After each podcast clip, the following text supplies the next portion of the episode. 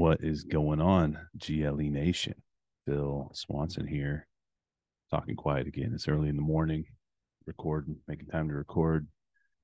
Had something on my heart this morning I wanted to share with y'all, and I've really been contemplating leadership and being an example and uh, kind of that whole concept as it relates to marriage. I uh, been reading The Laws of Success by Napoleon Hill. Been studying this for a while and uh, took a little break from it and just getting back to it. Um, I wanted to talk about the law of retaliation, returning like for like. Um, and this is something that I've been learning the hard way over the last several years, and and this one's actually tied to a law of self control. So, um, you know, in order to actually effectively exercise uh, the law of retaliation or being able to return like for like, you need to have self control so that you can resist your temptation to return evil or being treated in a in a negative way, right? And um, excuse me, and this is so easy to do. You know, if you've been in a relationship or not currently married, you know, you definitely know how easy it can be to, you know, return like for like evil behavior or bad behavior. Um, but uh, you know, really interesting to think of this concept as you're thinking about marriage, um, and uh, returning like for like. So, you know, I'll read a couple things from Napoleon Hill here. And if you would, you know, as you're as you're listening to this, get something that you think could benefit somebody that you know, you know, share the show. Kind of goes to this law of retaliation.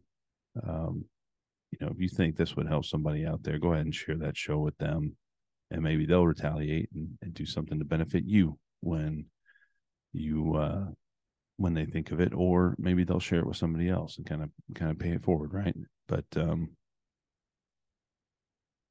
I'll go ahead and read some of these things. This is from Napoleon Hill, 16 Laws of Success, Law of Success and 16 Lessons. Through the proper use of the law of retaliation, I can get you to do whatever I wish you to do. Sounds pretty nice, spouses, right?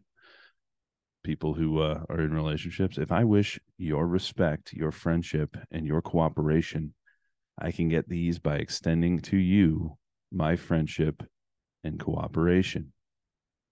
The man who attracts you to him through his pleasing personality is merely making use of the law of harmonious attraction or the law of retaliation, both of which, when analyzed, mean that like attracts like.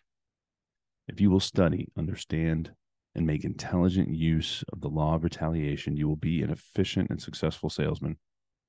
When you have mastered this simple law and learned how to use it, you will have learned all that can be learned about salesmanship. The first and probably the most important step to be taken in mastering this law is to cultivate complete self control. You must learn to take all sorts of punishment and abuse without retaliating in kind. This self control is a part of the price you must pay for mastery of the law of retaliation. When an angry person starts in to vilify and abuse you, again, married people, does this sound familiar? Justly or unjustly, just remember that if you retaliate in a like manner, you are being drawn down to that person's mental level. Therefore, that person is dominating you. On the other hand, if you refuse to become angry, if you retain your self composure and remain calm and serene, you retain all your ordinary faculties through which to reason you take the other fellow by surprise. You retaliate with a weapon with the use of which he is unfamiliar. Consequently, you easily dominate him. Literally speaking, every person with whom you come in contact is a mental looking glass in which you may see a perfect reflection of your own mental attitude. Now, this is a tough truth for people. This is a tough fundamental truth that if you haven't grown up yet, if you haven't uh, done the work, you know, some people call it shadow work, what have you, and and you haven't fully taken responsibility that your results and the you know the things you see around you and reactions people have with you are actually a reflection a reflection of your own mental attitude. Ooh, it's pretty tough sometimes, right? Read a couple more things before I, I move on to um, an extension of this topic. So he gives an example of, you know, his uh, his two sons. One of them goes to steal the other's peanuts and gets punched in the nose, and so he tries to teach his son. He tells him, "Hey, you know, open your box of Cracker Jacks and offer your little brother some, and see what happens." And after considerable coaxing, he persuaded him to do this. And then a remarkable thing happened, out of which I learned my greatest lesson in salesmanship. Before Napoleon would touch the Cracker Jack, he insisted on pouring some of his peanuts into James's overcoat pocket. He retaliated in kind. Out of this simple experiment with two small boys, I learned more about the art of managing them than I could have learned in any other manner another thing for you know leaders to keep in mind leaders of families leaders in general um, just how being an example first is so important and people will follow it they'll return in kind we are all just grown up children and easily influenced through this principle. The habit of retaliating in kind is so universally practiced among us that we can properly call this habit the law of retaliation. If a person presents us with a gift, we never feel satisfied until we have retaliated with something as good or better than that which we received. If a person speaks well of us, we increase our admiration for that person and we retaliate in return. Through the principle of retaliation, we can actually convert our enemies into loyal friends. If you have an enemy with whom you wish to convert into a friend, you can prove the truth of this statement if you will forget that dangerous millstone hanging around your neck, which we call pride. Hmm, pride. It seems like we've been talking a lot about that lately, or many have. Stubbornness. Make a habit of speaking to this enemy with unusual cordial cordiality. Cordiality. Being cordial. Go out of your way to favor him in every manner possible he may seem immovable at first, but gradually he will give way to your influence and retaliate in kind. The hottest coals of fire ever heaped upon the head of one who has wronged you are the coals of human kindness. I think there's a Bible verse that talks about that, huh?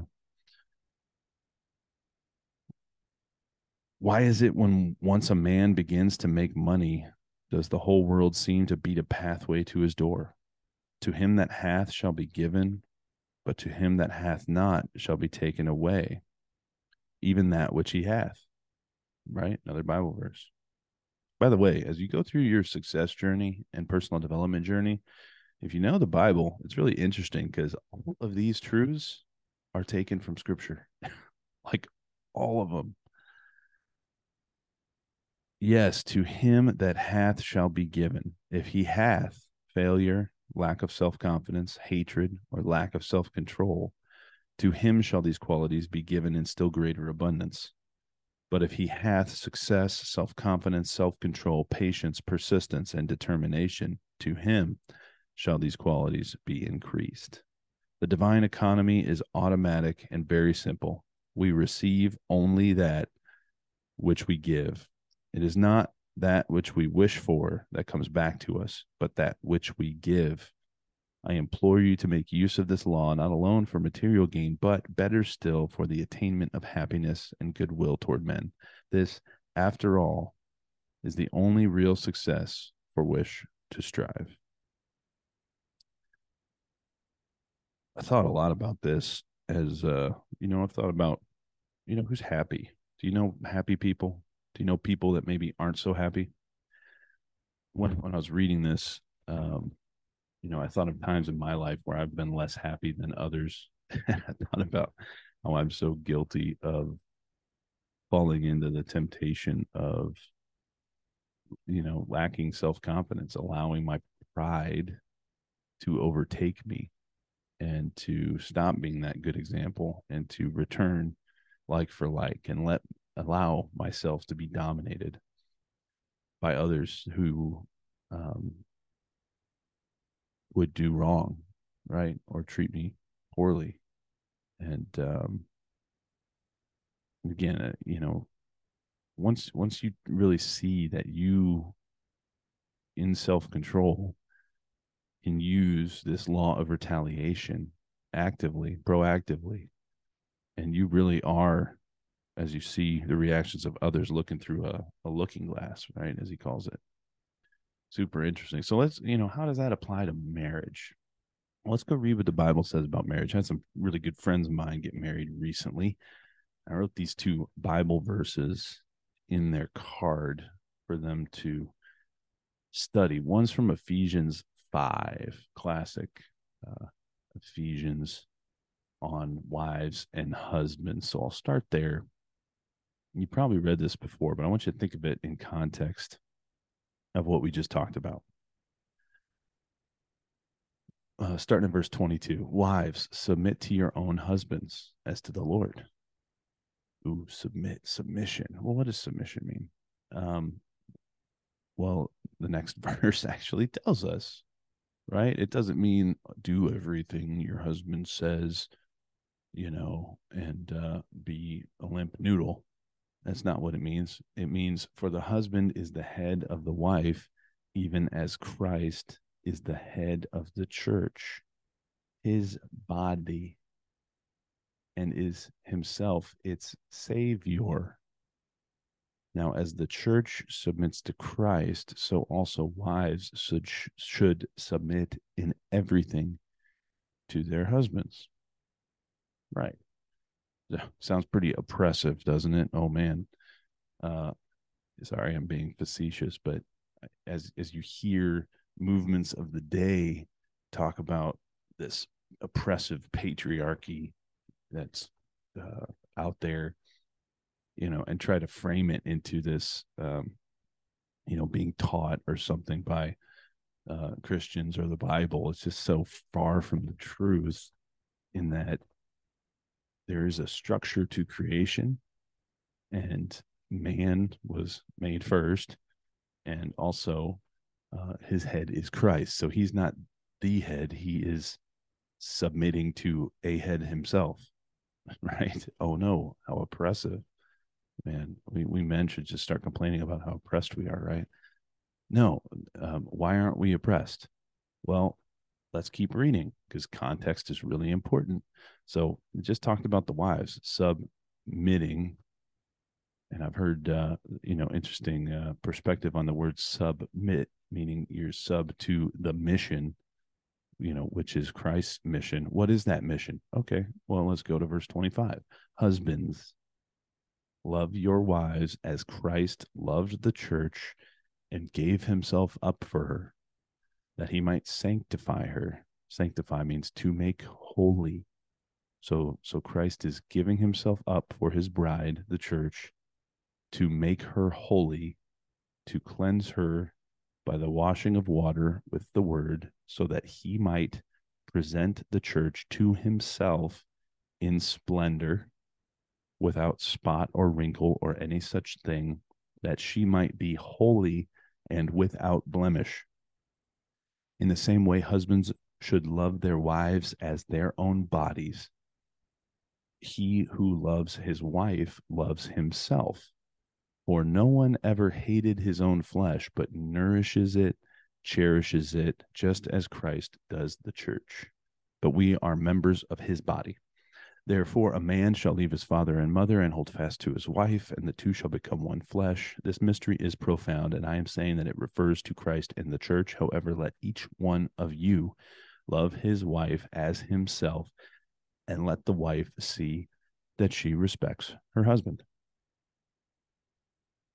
Now, I had uh, several folks have posted on uh, social media lately what can we do to to save marriages and what you know what what are we doing wrong in relationships these days well uh we're not submitting to our headship, uh, the office of head, Christ as the head of the husband, and wives as submitting to their head, their husband. Now, the whole point of this structure is to be good for you, right? To sanctify, to uh, make holy without blemish, without spot or wrinkle or wrinkle, right? No man ever hated his own body.